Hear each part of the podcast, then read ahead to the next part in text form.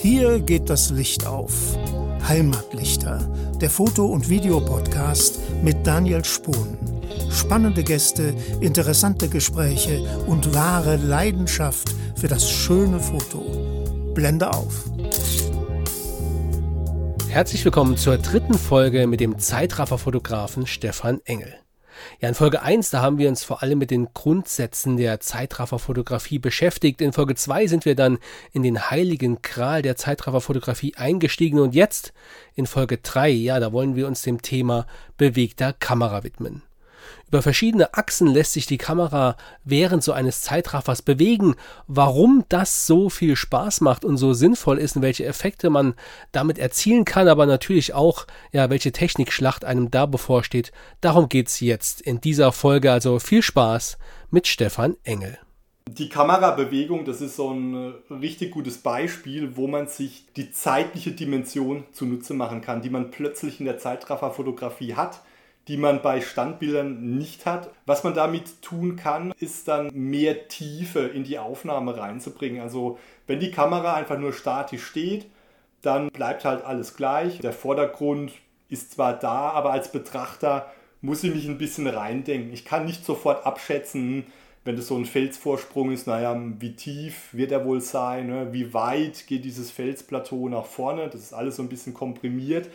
Wenn ich jetzt aber wirklich die Kamera bewegen kann, kann das äh, je nachdem, wie ich die bewege, auf welcher Achse, hat es unterschiedliche Vorteile. So der, der erste Klassiker, mit dem ich angefangen habe, das war so ein ganz einfacher Drehteller, weil das relativ einfach zu machen ist. Da gibt es mittlerweile Lösungen, das sind kleine runde Teile, die schraubt man sich einfach oben zusätzlich aufs Stativ, platziert darauf dann seinen Kugelkopf oder welchen Kopf auch immer man gerade verwendet darauf die Kamera und kann dann zumindest mal einfach eine Rotation vornehmen. Das ist ganz cool, weil man muss jetzt nicht mehr auf einen festen Bildausschnitt im Vorfeld festlegen, sondern man kann wesentlich mehr von der Situation mitnehmen, kann das Ganze anpassen. Heißt natürlich auch, man muss mehr planen. Aber so ein ganz gutes Beispiel, warum das Sinn macht, ist, wenn man jetzt äh, einen Holy Grail aufnimmt und die Sonne geht auf, die bewegt sich ja auch im Horizont. Und klassischerweise würde die sich bei längeren Aufnahmen aus dem Bild herausbewegen auf die rechte Seite. Mit einem Drehteller habe ich die Möglichkeit, eben die Kamera der Sonne folgen zu lassen. vielleicht nicht exakt, aber so, dass sie zumindest nicht aus dem Frame verschwindet. Das ist ganz cool, weil äh, das eine gewisse Spannung nochmal mit reinbringt und weil ich quasi die, die Action verfolge. Also es ist ja nicht nur so, dass einfach nur die Sonne ist, sondern von der sind ja ganz viele Dinge abhängig. Klassischerweise ist es auch so, wenn ich eine Nebelsituation habe, wo ich eine geschlossene Nebeldecke in den Tälern habe, dann wird es natürlich auch immer da interessant, wo ich Sonneneinstrahlung habe, weil es dann Schatten wirft und Lichtstrahlen und da ist natürlich, da gibt es nichts Ärgerlicheres, als wenn man äh, seine Aufnahme statisch gemacht hat und hat dann zwar den Sonnenaufgang perfekt da drin, aber eine Weile danach, vielleicht so eine Stunde nach Aufgang, wenn man das noch mit aufnimmt, und sieht dann, oh, sie ist jetzt weiter rechts, nicht mehr im Frame. Und genau dort steht jetzt eine, eine Baumgruppe. Und genau dort ist jetzt der Nebel genau an der Grenze, dass das Licht Strahlen reinwirft. Das ist immer mega ärgerlich, aber mit einem Drehteller geht es. Äh, man kann auch genauso, wenn man jetzt größere Motive hat, zum Beispiel, ich sage mal klassischerweise die, die Burgruine Neudan bei uns, da ist immer das Problem, du hast vor der Burg relativ wenig Platz, also überhaupt schon, die auf das Bild komplett drauf zu bekommen ist ein bisschen schwierig. Das geht mit 14 mm dann noch, relativ viel Verzerrung, aber so, wenn du einen Zeitraffer machst, dann ist halt immer die Sache, kannst du die ganze Geschichte zeigen. Also alles, was interessant ist an der Szene. Und wenn du nur auf einen Bildausschnitt beschränkt bist, geht es manchmal nicht. Wenn du allerdings an so einem Motiv entlangfahren kannst und das auch wirklich in seiner Gänze zeigst, auch die Teile, wo man jetzt normalerweise sagen würde, naja, muss irgendeinen Kompromiss treffen, ich schneide jetzt hier rechts halt ab. Dann sehe ich halt nicht, dass der Weg da eigentlich weitergeht, ne? dass da noch, noch ein Tor vielleicht kommt und dass, dass man in den Wald reinlaufen kann. Das kann ich mit einem Drehteller einfach lösen und dadurch, dass der ja auch nur eine Drehbewegung macht, sind die relativ easy zu konfigurieren. Ich hatte mir damals den Genie Mini V1, hieß es glaube ich, auch so ein typisches Kickstarter-Projekt wieder. Als sie in die Massenproduktion gingen, habe ich mir einen zugelegt. Der war relativ günstig von der Anschaffung. Der Vorteil von dem war, Kabel rein, dann baut er eine Bluetooth-Verbindung auf zu der App und dann kann ich da einfach einsteuern, zack, hier ist die Startposition, hier ist die Endposition, so viele Aufnahmen möchte ich machen. Also er rechnet sich dann selber aus, wie weit er fahren muss, damit er diese Anzahl an Aufnahmen quasi abbilden kann. Und dann sage ich einfach mach und dann tut er das. Natürlich, klar, ich habe jetzt wieder ein zusätzliches Gerät. Ich muss gucken, dass das aufgeladen ist. Ich muss schauen, dass die App richtig funktioniert. Das eröffnet aber ganz interessante Vorteile auch. Ich kann nämlich nicht nur eine statische Bewegung fahren, sondern die erlauben meistens auch ein Ramping. Das bedeutet, dass ich äh, beim Anfang der Aufnahme mache ich nur kleinere Bewegungen. Die steigere ich dann aber, bis ich in der Mitte der Aufnahme bin. Dort habe ich die gleich schnell und zum Ende hin lasse ich es wieder langsamer werden.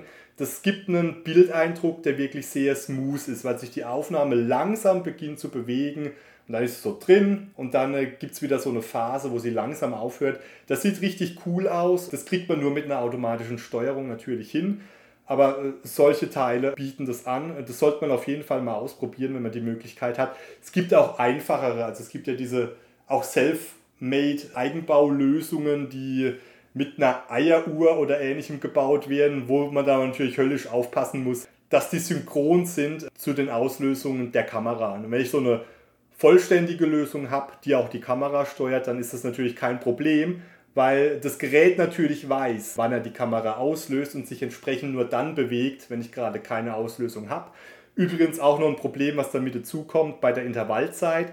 Ich muss jetzt auch mit einberechnen, wie lange dieses Gerät braucht, seine Position zu verändern. Das geht meist relativ schnell, aber es ist halt dennoch ein Ding, an was man denken muss. Wenn man dort die Intervallzeit dann zu lang macht, kann es passieren, dass die Bewegung während der Aufnahme stattfindet. Das ist natürlich mega dumm, weil dann wird jedes einzelne Bild unscharf und du siehst es eigentlich, wenn du es nicht direkt vor Ort mitkriegst, erst daheim am Rechner. Das ist mega ärgerlich.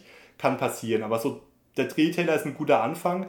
Das Schöne an denen ist auch, es gibt Systeme, da kaufst du dir erstmal einen und hast dann eben in dieser horizontalen die Drehung und du kannst irgendwann aber einen zweiten Mitte zunehmen und kannst die Kamera dann quasi auch noch nach oben und unten drehen. Also die lassen sich zusammenstecken. Der Genie Mini kann das. Da gibt es aber auch ganz viele andere Hersteller, die das mittlerweile anbieten. Dann habe ich plötzlich so ein Zwei-Achsen-Setup, ohne da jetzt groß was für getan zu haben, steuert das mit einer App. Das ist ganz cool der nächste Schritt, der, der mir echt am besten gefällt, ist dann immer, wenn man guckt, naja, wie kann ich die Kamera denn jetzt wirklich in der Ebene bewegen? Also nicht nur rotieren, sondern wie kann ich die irgendwo entlang fahren lassen? Das ist dann natürlich der Punkt, wo man früher oder später zum Slider kommt. Das war damals, als ich mir meinen ersten gekauft habe, 2014, war das noch ein erstaunlich brachliegender Markt, zumindest bei uns in Deutschland. Also man konnte nicht einfach zu Amazon gehen und sagen, ich möchte mir einen Slider kaufen, sondern es gab einfach nichts. Also da waren keine da und ich musste mir einen aus England bestellen, vom einzigen Hersteller, der das irgendwie geschafft hat, so ein Bundle anzubieten, wo irgendwie alles drin ist, dass man auch irgendwie bezahlen will und habe mir dann so einen einen Meter langen ähm, Slider aus Edelstahl bestellt. Äh, man kann sich natürlich vorstellen, das Ding ist schwer, aber der Eindruck, der sich dadurch ergeben hat, einfach, dass die die Kamera während der Aufnahme einen Meter lang über den Boden fahren kann. Das war wirklich krass. Das hat die Komposition der Aufnahme eigentlich nochmal auf ein ganz anderes Level gehoben, weil durch den Parallaxeneffekt, wenn man das betrachtet und sieht dann plötzlich, wie tief ist denn dieser Felsvorsprung? Wie, wie weit geht diese Plattform nach vorne? Was heißt das eigentlich? Wo ist der Vordergrund? Wo ist weiter vorne? Und die Dinge verschieben sich und die Pflanzen vorne verschieben sich anders als der Hintergrund. Das macht einen plastischen Eindruck plötzlich, also noch surrealer, als würde man dort stehen. Das hat mich sofort geflasht, als ich das zum ersten Mal gesehen habe.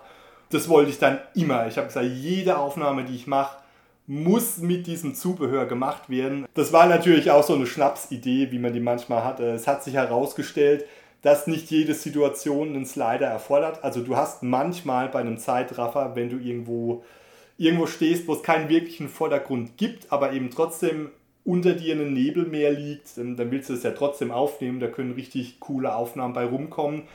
Aber wenn der Vordergrund zu weit weg ist, dann äh, wird die Bewegung immer weniger wahrnehmbar. Und irgendwann ist es vollkommen unnütz und unnötig, dass man das macht, weil auf der fertigen Aufnahme eigentlich gar nicht mehr zu entnehmen ist, dass sich die Kamera bewegt hat. Das wird dann natürlich witzlos. Aber da, wo es sich anbietet, wo man bodennah das Ganze aufbauen kann, das ist so immer der, der eigentliche Tipp, wenn man das benutzt, immer so nah wie möglich an den Boden dran, weil dann eben dieser Effekt am stärksten wahrnehmbar ist. Also man will es natürlich auch nicht übertreiben, das sieht auch irgendwann komisch aus, aber es ist so, dass man da einen schönen räumlichen Effekt reinkriegt und da ist das mega. Das ging so weit, also ich habe das Teil überall hin mitgeschleppt. Das war mein Lieblingszubehör. Ich war damit bestimmt zehnmal auf der Wegelnburg und mir war einfach alles egal. Ich wollte diesen Effekt haben und man musste natürlich dann überlegen, was lasse ich daheim. Also irgendwann kann man nicht mehr noch mehr mitschleppen, das, das geht nicht. Dann ist man manchmal auch nur noch mit einer Kamera unterwegs oder muss dann Abstriche machen bei den Objektiven oder wenn man nur noch eine Kamera mitnimmt, braucht man eh nicht alles, kann da ein bisschen ausdünnen. Aber das war so ein Ding, das hat mich wirklich fasziniert und das habe ich jahrelang auch durchgezogen. Es kommt natürlich auch irgendwann der Moment, wo man jede Einstellung, die einem davor schwebte, jetzt erstmal schon mal gemacht hat und sich dann fragen, hm, muss ich dieses Ding jetzt mitnehmen? Weil man muss sich ja auch überlegen, dieser Slider, der muss ja irgendwo draufstehen, ja. Also so einen normalen Drehteller schraube ich mir aufs Stativ. Äh, aber einen 1 Meter langen Slider aus Edelstahl, der was weiß ich wie viel Kilo wiegt, ähm, das kann man vergessen. Das Ding passt nicht auf ein Stativ. Das geht nicht. Also ich brauchte zwei und musste auch zwei Stative mitschleppen, zusätzlich zu dem Ding und zu Kamera und Objektiv. Und äh, wenn ich gut drauf war, auch doch noch die Zweitkamera plus eigenes Stativ. Also im Extremfall war ich dann wirklich mit vier Stativen und zwei Kamera und den Kameras und dem Ding unterwegs. Das macht man eine Weile, aber es gab auch wirklich Momente, da steht man dann ähm, morgens um 4 Uhr im Stockdunkeln, es ist vielleicht eiskalt, man hat dieses klobige Ding und muss das jetzt den Berg hochschleppen und irgendwann sagt man sich schon, okay, es ist sehr anstrengend, vielleicht gibt es da Alternativen, also vielleicht die erste Alternative, die einem dann in den Sinn kommt, ist natürlich, ja okay, ich nehme ihn nicht mehr mit, ich verzichte auf den Effekt, gefällt mir aber einfach nicht. Also ich liebe diesen Parallaxeneffekt. Ich muss den immer haben. Glücklicherweise ich aber, hatte ich dann gesehen, es gibt mittlerweile sehr kleine, kompakte Slider. So ein bekannter Hersteller ist Edelkrone, die haben einen Slider One und der ist wirklich, der ist sehr klein. Also der hat nur 20 cm, die er fahren kann. Aber der ist sehr einfach gestrickt. Also da ist ein Motor fest eingebaut. Der nimmt die Standard Canon Akkus von der 6D oder 5D Mark IV und stecke ich einen Akku rein und der braucht ein Kabel zum Auslösen und der Rest geht drahtlos per App. Und der ist eben so klein und leicht, dass ich den immer im Rucksack haben kann und äh, den nehme ich jetzt immer mit. Und das ist top, um den Effekt zu erzielen. Natürlich hat man mit 20 cm eine Kamerafahrt jetzt nicht mehr so die Möglichkeiten wie mit einem 1 Meter langen Slider. Das muss man natürlich auch dazu sagen, das ist ein Kompromiss. Da lernt man aber auch dann über die Zeit, okay, was muss ich denn tun, um diesen Effekt zu erhalten? Also das sind dann so die Klassiker. Man überlegt sich dann erstmal, naja, komme ich denn noch näher an den Boden dran? Eigentlich geht das. Oder es gibt diese sogenannten Revealing Shots, also so eine klassische Technik, wo du am, zu Beginn der Aufnahme siehst du das eigentliche Motiv noch nicht, weil der Vordergrund dir eigentlich die Sicht versperrt, aber dann fährt die Kamera langsam an diesem Hindernis vorbei und gibt die Sicht frei auf das eigentliche Motiv. Das kann, je nachdem, wie man das aufzieht, kann das richtig cool wirken. Wenn man sehr nah dran geht, reichen 20 cm dafür sehr gut aus. Man muss ein bisschen aufpassen, dass man nicht zu nah dran geht, sonst hat man natürlich wieder das Problem, dass der Vordergrund unscharf wird, weil man kriegt es dann nicht mehr in eine Schärfeebene rein. Focus-Stacking ist sowieso nicht bei Timelapse oder viel zu kompliziert und zu aufwendig, als dass man das äh, tun wird. Und das sind so die Kompromisse, die man da fährt. Allerdings, das hat noch mehr Vorteile, diese neuen Systeme, die es da gibt. Also mittlerweile hat man echt Auswahl auf dem Markt und wenn man sich für sowas interessiert, würde ich schon empfehlen zu gucken, dass man sich ein System holt, das relativ in sich geschlossen ist. Also was nicht heißen muss, dass man das nicht erweitern kann oder so, so eine Krankheit, die die alle haben, ist, die sind eigentlich immer nur mit Zubehör vom gleichen Hersteller kompatibel. Das liegt einfach meist im Interesse der Hersteller. Es gibt da wenig Standards, zumindest wenn man eine, eine einfache Lösung will.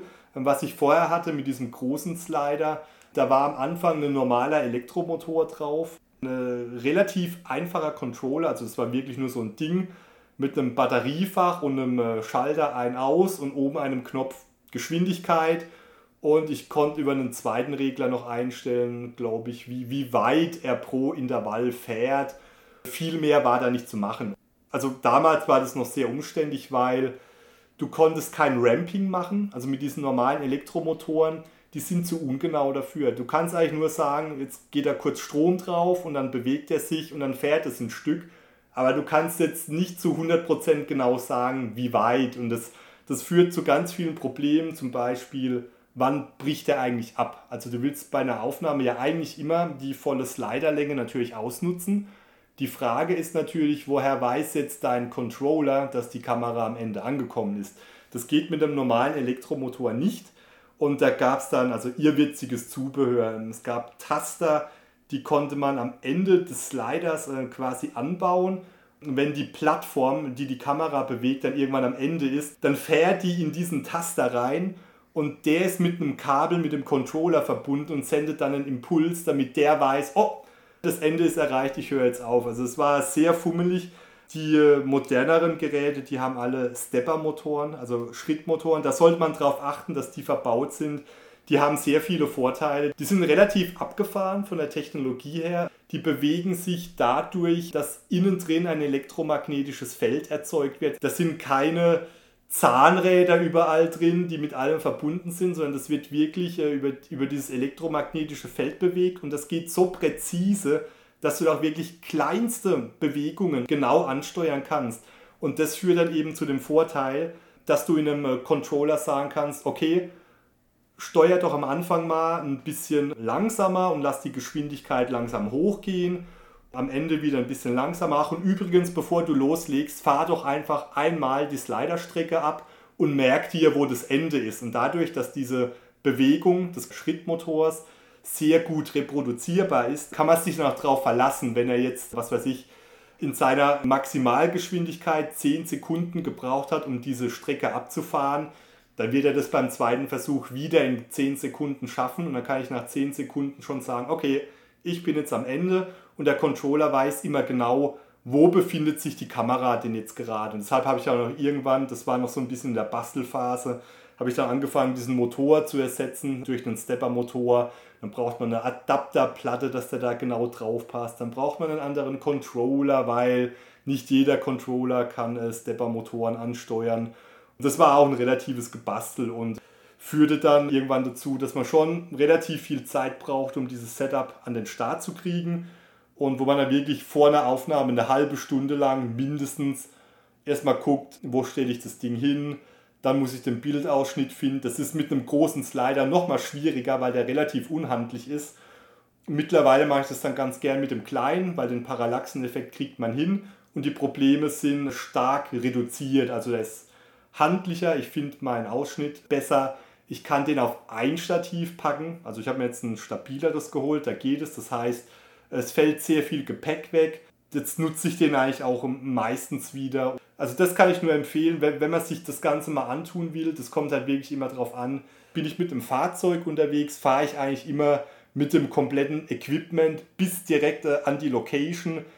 Dann ist Gewicht egal. Dann würde ich immer so die volle Länge an Slider nehmen, wie mir das gefällt vom ästhetischen Eindruck her. Wenn ich aber mobil sein muss, weil ich weite Wanderstrecken einfach bis zu einem Spot zu Fuß verbringen muss oder auch will, das ist ja auch manchmal oft der Reiz daran, dass man einfach sich so eine Location auch erwandert und nicht einfach immer mit dem Auto direkt irgendwo hinfährt, dann ist es aber natürlich vorteilhaft, wenn ich mir einen kleineren, kompakteren Slider hole oder eben nur mit einem Drehteller unterwegs bin und dann eben auch ein System nehme, das äh, direkt vom Hersteller komplett fertig kommt äh, und ich mir nicht überlegen muss, welchen Controller brauche ich, sondern es ist alles schon verbaut. Ich habe eine App, ich habe dieses Teil, ich habe vielleicht im gleichen Hersteller zwei Geräte. Ganz oft machen die das so, dass man sich einen Slider und einen Drehteller oder einen Drehkopf oder einen doppelten Drehkopf anschaffen kann, die sich dann sehr gut kombinieren lassen, weil die mittlerweile so weit sind, dass diese einzelnen Teile untereinander sprechen können über Bluetooth oder andere Protokolle.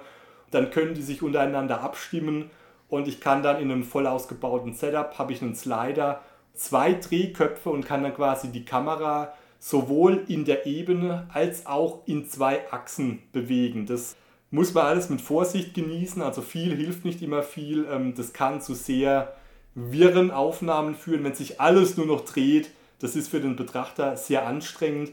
Aber wenn ich damit gezielt Dinge verfolgen kann, die interessant sind, das so ein bisschen dezent benutze, um Tiefe reinzubringen, dann ist das wirklich optimal. Und das ist so wirklich der Punkt, wo ich sage, das ist in der Zeitrafferfotografie der Vorteil, ähm, den ich dann nutzen kann, der räumliche Eindruck, den ich mit einem Standbild äh, nicht vermitteln kann.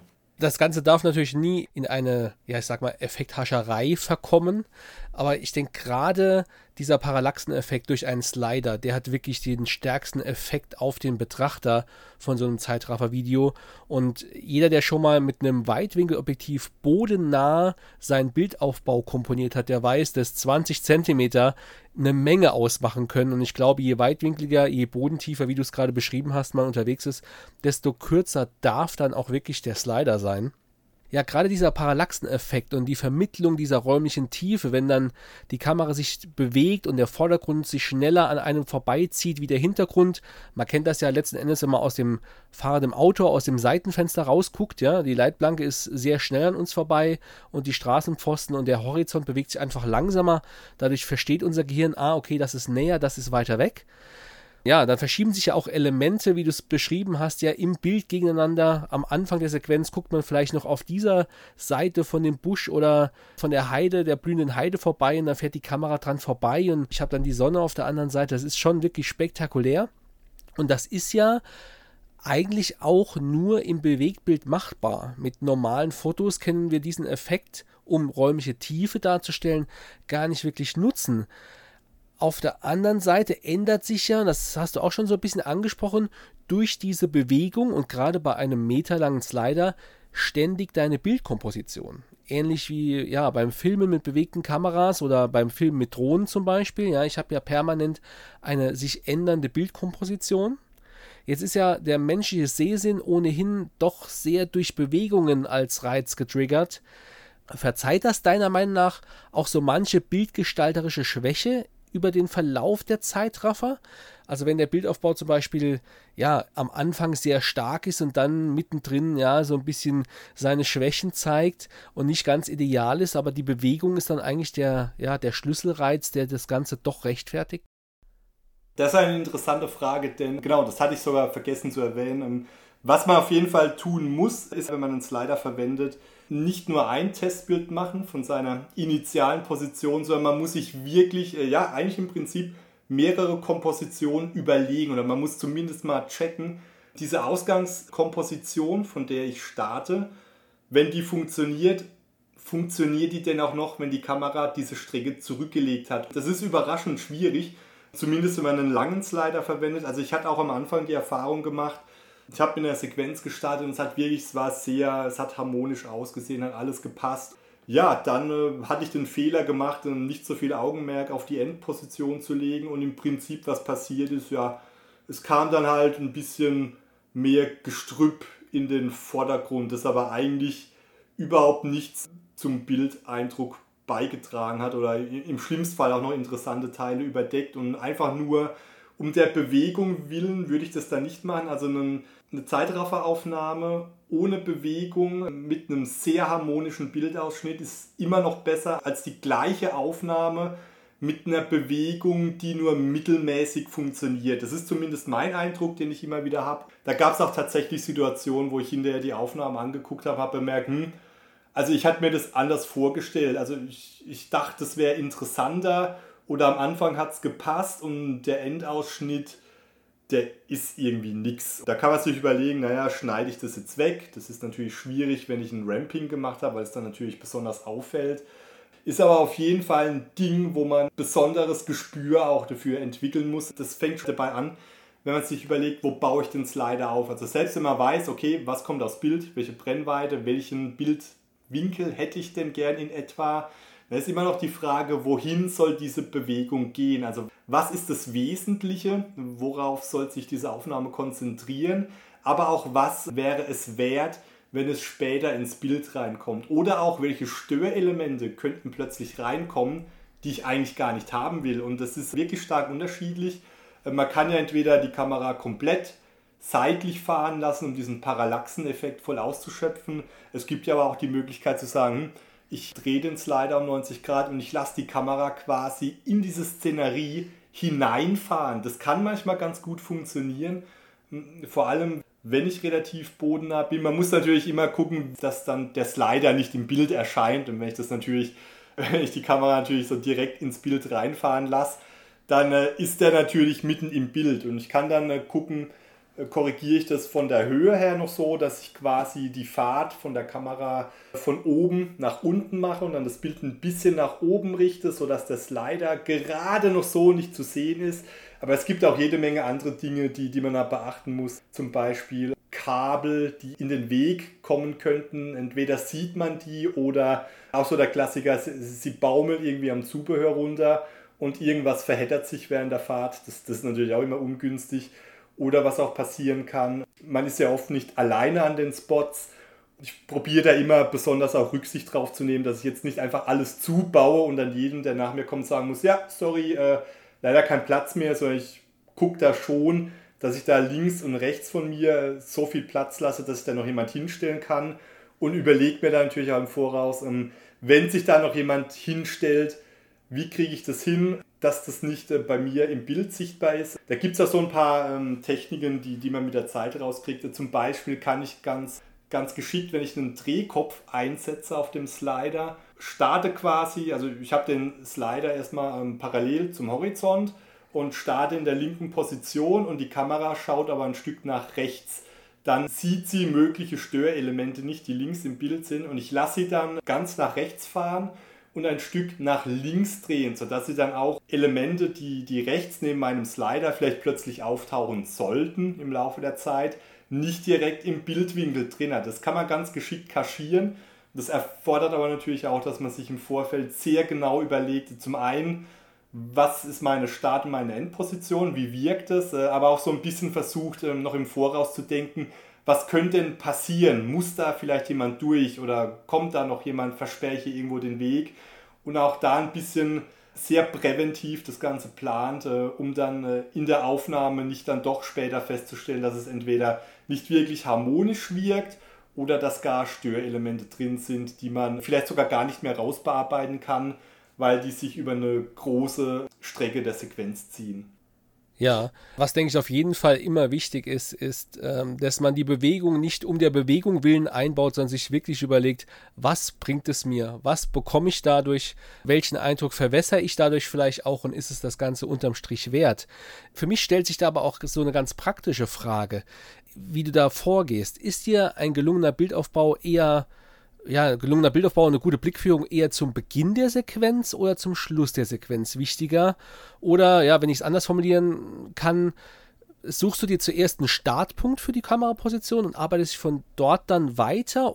Oder ist es vielleicht auch mal so, dass du sagst, oh, das hier ist eine starke Endposition meiner Sequenz, darauf muss alles hinauslaufen, das ist das Ende des Sliders und guckst dann, okay, von wo komme ich denn jetzt am besten, damit es auch von Anfang an Sinn macht?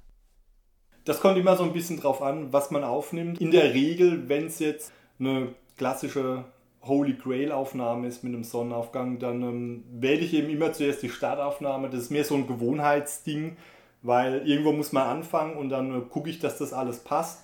Und dann überlege ich mir so, ähm, wie ist der Sonnenverlauf? Gibt es Motiv das irgendwie her, dass ich der Sonne leicht folge und äh, wie kommt dieser Parallaxeneffekt, falls das Sinn macht, gut rüber? Und versucht dann eine Endposition zu finden, die dem Ganzen gerecht wird. Ich bin mir nicht sicher, ob das die beste Vorgehensweise ist, aber ich denke mir, wenn ich jetzt mit der Endposition anfangen würde, ich hätte ja das gleiche Problem, dann einen guten Start zu finden. Ich denke, unterm Strich ist es wichtig, dass es durchgehend harmonisch wirkt. Wenn ich Sequenzen, bei denen die Kamera in eine ungünstige Position fährt oder in einen Bildausschnitt, der einfach nicht gut wirkt, finde ich immer schwierig und die lasse ich dann lieber weg. Das ist so das eine.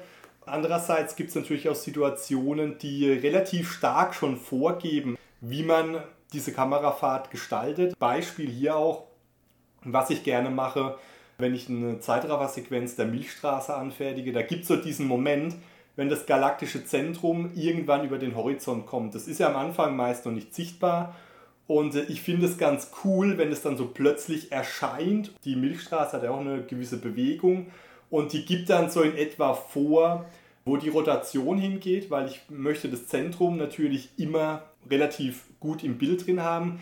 Ich möchte natürlich dann aber auch dadurch, dass die, die Milchstraße ja auch nach oben steigt, möchte ich die Kamera auch nach oben bewegen, den Bildausschnitt. Da mache ich es dann oft so, dass ich mir die Endposition so überlege, dass sie noch ein bisschen von dem Punkt weg ist, wo denn der tatsächliche Aufgang sein wird und mich dann von da losgehend nach vorne herantaste, dann gucke, okay, mittlerer Bildausschnitt, also wenn das dann in etwa die Zeit ist, wo das Zentrum sichtbar wird, dass das dann wirklich mitten im Frame ist und die Endposition, die wird dann natürlich dadurch bestimmt, wo es in etwa ähm, am Ende sein wird. Das kann man sich ganz gut im Voraus berechnen lassen durch Apps. Es ist natürlich immer die Frage, was ist jetzt das dominante Element, also was ist das Wichtigste der Sequenz? Ist das wirklich das Zentrum der Milchstraße? Nehme ich dafür in Kauf, dass mir der Vordergrund irgendwann entschwindet, weil die, die Kamera zu weit nach oben fährt? Oder sage ich, ah, der, der, der Vordergrund, der ist so interessant. Also ich hatte es auch ein paar Mal gesehen. Man gerät relativ schnell in die Falle, dass man immer nur für das eine dann Auge hat. Ich will die Milchstraße aufnehmen und die muss jetzt immer mitten im Zentrum stehen alles andere ist egal kann man machen, aber man verschenkt dadurch manchmal einfach Möglichkeiten, die man noch hätte. Und gerade hier im Pfälzerwald habe ich jetzt gemerkt, es gibt ja relativ viele Sandsteinformationen mit ganz interessanten Formen. Wenn ich die Kamera so bewege, dass die Formen im Bild bleiben oder dass die Kamera quasi diesen Formen folgt, dann macht es manchmal auch Sinn, dass sich das Element, das zu Beginn des Videos eigentlich wichtig war, das galaktische Zentrum, dass das dann langsam sich in Randbereiche bewegt und vielleicht gar nicht mehr das Wichtigste ist, sondern dass das Auge dann mehr diesen Formen folgt und dann vielleicht sagen, ach cool, ja, das galaktische Zentrum geht auf, aber eigentlich schweift jetzt mein Blick noch hier, hier weiter an, an diesen Formationen entlang und dieser Aufgang war ein Event, das äh, mittendrin stattfindet, wo man denkt, oh cool, aber ist jetzt nicht mehr plötzlich das Bestimmende. Und man hat nicht so das Gefühl, alles dreht sich um dieses eine Teil, weil da muss man immer aufpassen. Klar sieht es unfassbar cool aus, das galaktische Zentrum, aber an und für sich ist es relativ statisch. Da drin passiert nichts. Das ist natürlich auch eine Lüge, da passiert sehr viel. Um das zu sehen, müsste man allerdings einen Zeitraffer über mehrere tausende Jahre machen. Die Zeit hat keiner. Also lohnt es sich immer zu gucken, was ist eigentlich das bestimmende Element, an dem ich meine Bewegung jetzt ausrichte. Du hast ja vorhin auch so schön gesagt, die Bewegung nur der Bewegung willen machen, macht eigentlich keinen Sinn, weil das sieht dann, der Betrachter hat dann eigentlich kein gutes Gefühl, was ihm vermittelt werden soll, wo sein Blick hinschweifen soll, wenn da keine Anhaltspunkte sind. Das ist auch so ein Teil bei der Bildkomposition, den man sich dann überlegen muss, weil man diese Bildinhalte auch erst mit der Zeit dem Betrachter sichtbar machen kann. Und vielleicht ist auch das Hauptmotiv am Anfang noch gar nicht im Bild und erschließt sich erst langsam und äh, bewirkt einen Aha-Effekt. Das ist dann weniger so eine technische Frage, sondern das ist wirklich ein Punkt, ähm, den muss man auch sehr viel üben, um ein Gefühl dafür zu bekommen, was funktioniert gut, was funktioniert nicht gut, was sind eigentlich lohnenswerte Motive und wo sollte der Fokus von so einer Aufnahme liegen hm, da kann ich leider keine generalisierten Tipps geben, außer ausprobieren, ausprobieren, ausprobieren. Und mit der Zeit weiß man dann schon, was sich mehr lohnt zu verfolgen, was nicht. Und auch im Vorfeld sehr viele Gedanken zu investieren. Was wird jetzt der Hauptmittelpunkt dieser Aufnahme werden? Wird es irgendwie der Ort? Da muss ich gucken, dass ich den gut in Szene setze und dem auch gerecht werde. Oder wird es ein Ereignis, das am Himmel stattfindet? Ein anderes Beispiel, wo das durchaus Sinn macht, das Objekt zu verfolgen, war der letzte Blutmond. Von dem habe ich einen Zeitraffer angefertigt und ich habe mit 400 mm habe ich da drauf gehalten.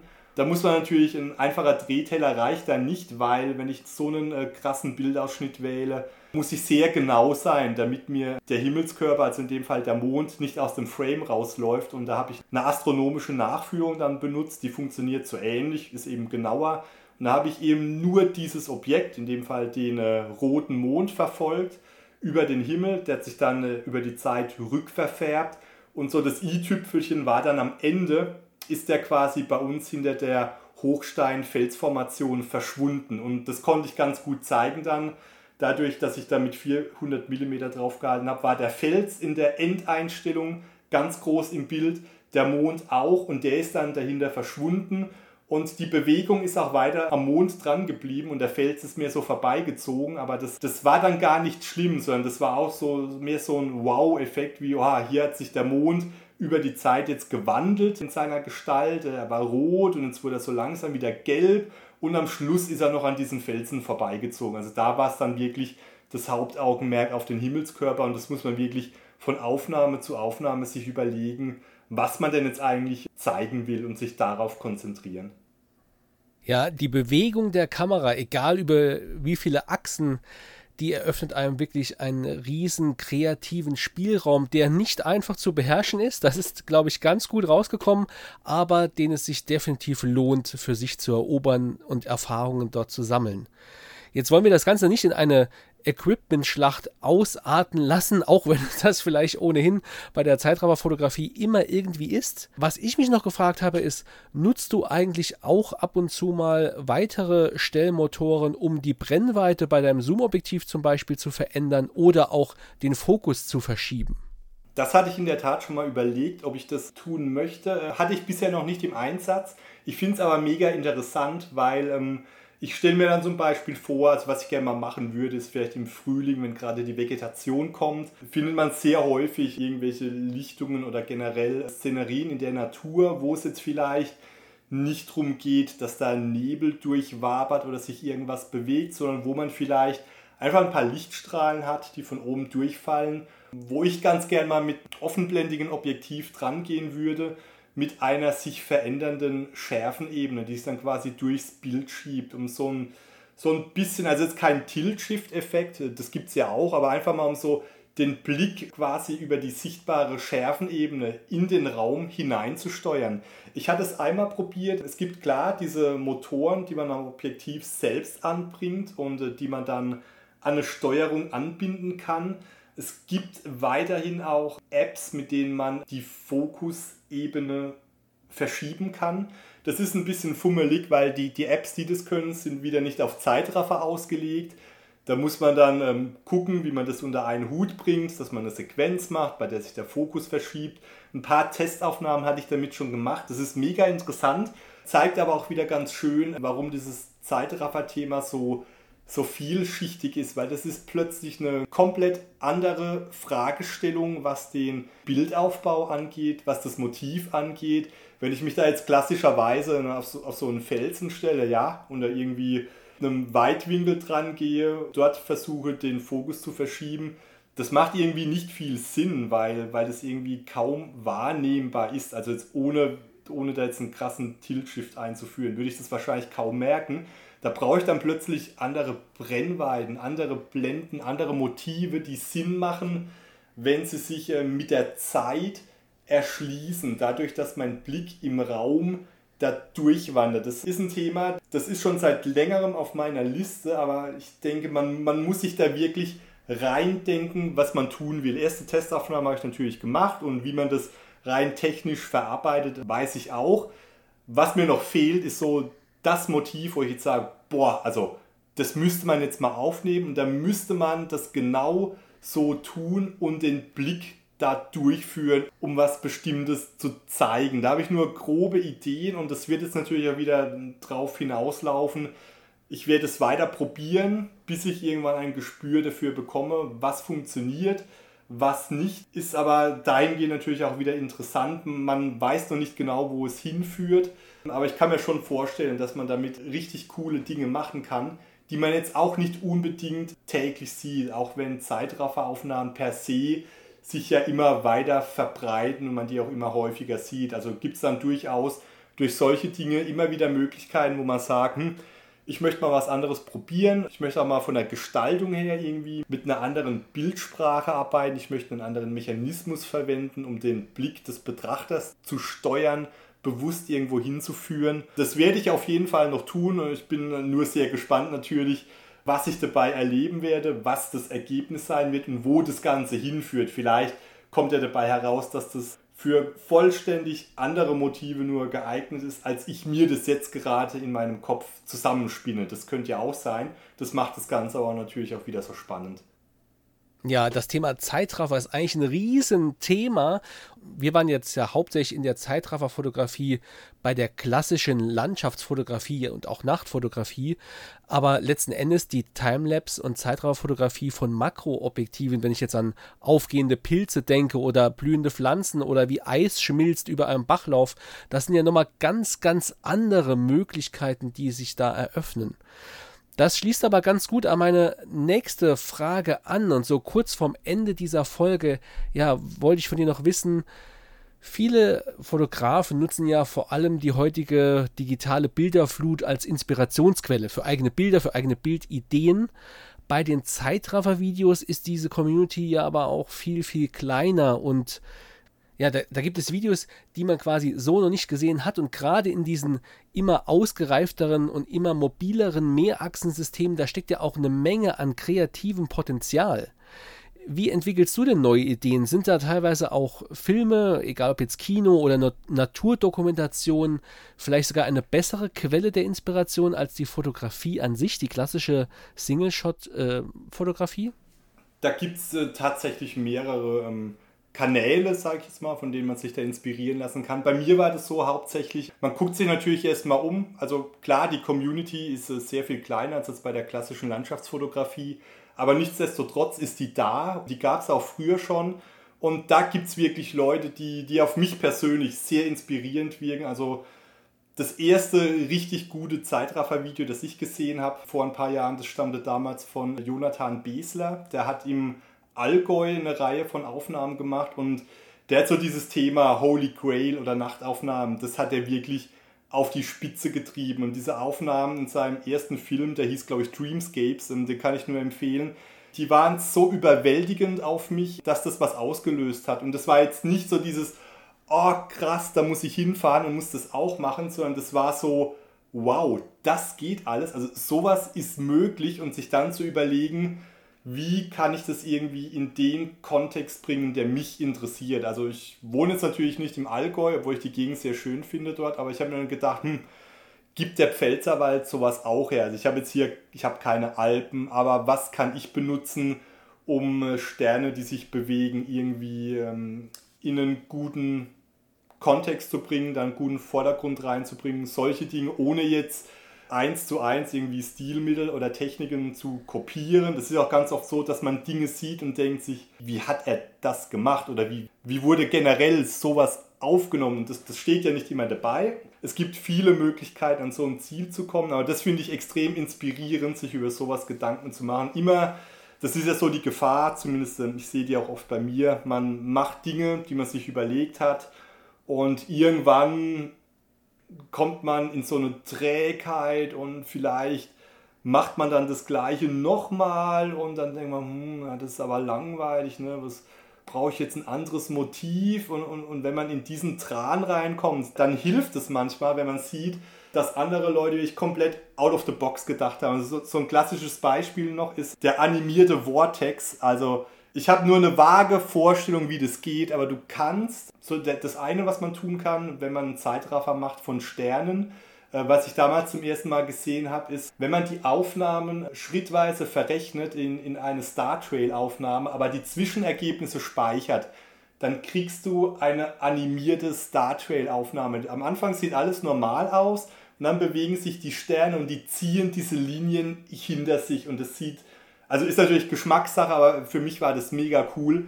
Wollte ich auch machen und äh, immer wenn man so denkt, boah, also jetzt hat man alles gesehen, ne? was, soll denn da noch kommen? Ne? Also alles, was erfunden ist, ist erfunden und dann guckt man sich ein Video an und, und sieht diesen Vortex, das ist eine, eine andere Star Trail Technik. Da wird während der Aufnahme die Brennweite verändert und das bedeutet, die Sterne bewegen sich nicht mehr auf Kreisbahnen, sondern die kommen wie aus einem Tunnel auf einen zugeflogen. Und das sieht absolut überwältigend aus. Das ist natürlich komplett in der Aufnahme eine andere Welt, weil man muss dann wahrscheinlich den Vordergrund separat machen, damit der sich nicht verändert, muss das Frame für Frame berechnen. Aber auf jeden Fall sind das für mich so die Inspirationsquellen zu gucken, was sind so die Leute, wo ich für mich sage, die produzieren die Aufnahmen, die mir am besten gefallen, die ich mir angucke, um schöne Aufnahmen zu sehen und was kann ich davon lernen. Also jetzt ohne, Komposition eins zu eins zu übernehmen, was man in der Landschaftsfotografie relativ häufig sieht. Also wo ich mir auch gar nicht davon ausnehme. Oder ich bin manchmal an einem Ort, wo ich denke, wow, ich habe hier eine coole Aufnahme gesehen. Lass die doch auch mal umsetzen, ja, dann nimmt man das mit. Ist natürlich jetzt nicht der Hauptantrieb, sowas zu tun. Beim Zeitraffer ist es aber nochmal wirklich anders, weil, weil es da noch weniger Sinn macht, Dinge eins zu eins zu übernehmen. So allein so die Gedanken nochmal anzutriggern. Wie wurde das gemacht? Wie, wie, wie hat es funktioniert? Das stößt dann ganz oft nochmal einen Prozess an, wo man einfach sagt, ich gehe jetzt raus, ich probiere jetzt was. Ich habe irgendwas im Kopf, keine Ahnung, ob das funktioniert und ich gucke jetzt, was bei rauskommt. Gibt natürlich auch Wege, da kommt gar nichts bei raus. Also ich, es gibt diese ähm, Hyperlapse-Aufnahmen, wo wirklich dann aus einer fließenden Gehbewegung die Person, die das aufnimmt, hat die Kamera in der Hand und bewegt zwischen zwei Aufnahmen die Kamera von Hand. Dann gibt es wohl irgendeinen Prozess, um das am Ende so zu verrechnen, dass es flüssig aussieht. Ich habe das ein paar Mal probiert und habe da mal rausgefunden, okay, ja, sieht irgendwie cool aus. Das ist nicht, was ich machen will, weil es einerseits von der Aufnahme her, man ist natürlich noch gebundener, weil man muss die ganze Zeit an der Kamera sein. Die kleinste Bewegung kann so eine Aufnahme zunichte machen und man muss unfassbar viel Zeit in das Post-Processing stecken. Das wollte ich da nicht und dann sagt man, ja, okay, war cool, es mal zu probieren, ist jetzt aber kein Weg, den ich weiterverfolgen will. Und dann zieht man wieder andere Dinge, was es ja mittlerweile gibt sind Slider, die nicht auf einer Metallschiene entlangfahren, sondern wo du tatsächlich zwischen zwei Bäumen zum Beispiel ein Seil spannen kannst, das meterlang ist. Dann hast du ein Gerät, das wie so eine Seilbahn auf dem Ding entlang fährt und auf dem ist die Kamera ausbalanciert drauf. Und dann kann man die nachts unter dem Sternenhimmel fahren lassen und sieht dann quasi die Bäume am Sternenhimmel schnell vorbeiziehen. Das sieht total crazy aus. Wenn ich sowas sehe, das zeigt mir dann immer wieder, okay, Stefan, du musst jetzt auch mal wieder aus dem Quark kommen, musst deine Gedanken mal wieder frei machen, mal alles vergessen, was du jetzt in letzter Zeit aufgenommen hast, ganz neu überlegen, was sind die Dinge, die du cool findest, ja, Sternenhimmel, solche Dinge, aber wie könnte man die noch in Szene setzen mit Methoden, an die du einfach noch nicht gedacht hast, was gibt es da noch? Und das muss nicht immer darin münden, dass man sich neue Technik anschafft. Versuche ich auch zu vermeiden, weil die lösen ja nicht die, die kreativen Probleme, die man hat, sondern die, die enablen einen mehr dazu, was umzusetzen, wenn man denn schon weiß, was man will und an diese Stelle zu kommen, was Neues zu wollen. Das ist so für mich immer quasi der schwierigste Schritt, wo es auch manchmal stagniert, wo auch manchmal eine, eine Weile einfach überhaupt keine Inspiration reinkommt, wo ich aber sehr dankbar bin, dass einfach, dass es wirklich sehr gute Leute in dieser Community gibt, die, die einfach zeigen, was sie können, wo man sich das anschaut, wo man denkt, wow, also solche Dinge gehen und dann hat man wieder diesen Funken, wo man sagt, ich, ich muss so irgendwie die Sachen, die ich gemacht habe, auch verbessern. Ich muss, ich muss da auf ein anderes Level kommen. Das ist, glaube ich, so der Weg, über den das am besten funktioniert, wenn man sich da umguckt, was machen die Leute, die man selbst quasi am besten findet, von denen man bisher am meisten inspiriert wurde, ohne dass man in diesen Modus verfällt, ah, wie hat er das gemacht, ne? Und er macht die Aufnahme genauso und ich fahre dahin, so wie, wie man guckt, hm, sowas in der Art, aber in dem Kontext, in dem ich mich bewege, wie, wie könnte man das umsetzen? Oder vielleicht ist es auch nur, dass man sieht, ah, ach, sowas geht, man, man kann die Brennweite verändern, ne? Und dann denkt man sich, vielleicht geht ja noch was außer Sterne, ne? vielleicht kann ich noch irgendwas anderes damit machen, probiert da mal rum. Und das kann ich nur empfehlen, da immer zu schauen, was machen andere und sich da inspirieren zu lassen, ohne so in diesen 1 zu 1 Kopiermodus zu verfallen. Gut, es ist natürlich, wie gesagt, bei Zeitraffer auch nicht so die Gefahr, weil man erst gar nicht sieht, wie wurde das eigentlich gemacht. Das sind, das sind diese Sequenzen, die einen zum Nachdenken bringen immer wieder und denken, wow, wie, wie könnte sowas gehen, was das Ganze dann wieder spannend macht. Und da ist auch irgendwie bis heute kein Punkt erreicht, wo ich jetzt das Gefühl habe, ja, okay, aber das war's jetzt. Jetzt kommt bestimmt nichts mehr, sondern irgendjemand ähm, probiert dann was anderes oder man probiert selbst was, anderes Ding, was er mal probiert hatte, was nicht wirklich gut gefruchtet hat, aber es war so eine Idee, was ist eigentlich mit 360 Grad Kameras da hatte ich mir eine angeschafft und habe ich mal geguckt, was passiert denn, wenn ich damit eine Aufnahme mache. YouTube unterstützt es ja auch mittlerweile, dass man eine komplette 360-Grad-Ansicht hat. und mache da mal eine Aufnahme. Das hat dann eine komplett andere Problemwelt geöffnet, nämlich wenn du eine 360-Grad-Ansicht hast, dann sind meist 80% irgendwie nicht interessant. Also man muss den Benutzer, den äh, Betrachter ähm, dazu bringen, immer den interessanten Teilen zu folgen. Dann kann ich die anderen uninteressanten 80% auch irgendwie weglassen. Und die Gefahr, dass da irgendwas passiert, also dass jemand vorbeiläuft oder so, die ist natürlich umso größer, je größer dieser Bildwinkel ist. Deshalb hatte ich das dann relativ schnell wieder fallen gelassen. Bin aber echt am Überlegen, ob das das Ende der Fahnenstange ist. Kann man damit vielleicht nicht noch mehr machen? Werden diese 360-Grad-Kameras besser? Kann man dann vielleicht im Nachhinein den Ausschnitt wählen, Kamerafahrten einbauen, die halt rein softwaremäßig basiert sind, aber man hat halt einfach die ganze Information. Und ich denke, da ist noch lange nicht alles gemacht, was man machen kann. Und das ist ein sehr schönes Feld, wo man immer wieder sich neu fordern kann, sich Inspiration holen kann, überlegen kann, was kann ich denn jetzt mal tun, was ich noch nie vorher ausprobiert habe. Ja, in der Zeitrafferfotografie, da wird sicherlich nicht langweilig in dieser irgendwie Grenzwelt zwischen Fotografie und dem Filmen. Und ich finde, es ist auch eine echt spannende Disziplin, in der technischer Fortschritt und Kreativität sich immer wieder wechselseitig doch pushen und es immer wieder doch weitergeht. Zum Abschluss habe ich noch einen ganz praktischen Punkt. Fotos kann man ja wunderbar in Form von Ausstellungen, Bildergalerien, zum Beispiel auch online unter www.heimatfotos.de präsentieren. Dort hast du ja auch einige deiner Arbeiten veröffentlicht. Und wenn ihr mehr über Stefans Fotografie erfahren wollt, dann schaut auf jeden Fall auf heimatfotos.de vorbei, gebt in der Suchmaske Stefan Engel ein und besucht natürlich Stefans Homepage. Die ist www.stefan-engel.photography, denn dort gibt es neben vielen Bildern und Infos über Stefan natürlich auch die Links zu seinem YouTube- und Vimeo-Kanal, damit ihr auch mal seine Zeitraffer-Videos selbst sehen könnt. Euch viel Spaß dabei und Stefan, dir vielen Dank, dass du uns einen ja, so detaillierten Einblick in die Welt der Zeitrafferfotografie gegeben hast, dass du zu Gast im Heimatlichter Podcast warst. Immer wieder gerne, mach's gut und wir hören uns. Vielen Dank für die Einladung zu dem Podcast, hat mir wirklich sehr viel Spaß gemacht. Ja, das war sie, unsere kleine Miniserie zum Thema Zeitraffer oder Timelapse-Fotografie. Und wenn ihr jetzt endlich mal sehen wollt, was dabei so rauskommt, wenn Stefan eine Zeitraffer fertiggestellt hat, dann schaut auf jeden Fall auf seiner Homepage vorbei www.stefan-engel.photography. Dort sowie in den Shownotes gibt es natürlich auch einen Link zu Stefans YouTube-Kanal und verpasst auf jeden Fall auch nicht bei heimatfotos.de vorbeizugucken und euch einige Fotos von Stefan Engel vornehmlich aus dem Pfälzerwald, anzusehen. Ja, mit der heutigen Folge geht der Heimatlichter Podcast auch in seine wohlverdiente Herbstpause. Herbstpause, ja, das ist die beste Jahreszeit für die Landschaftsfotografen.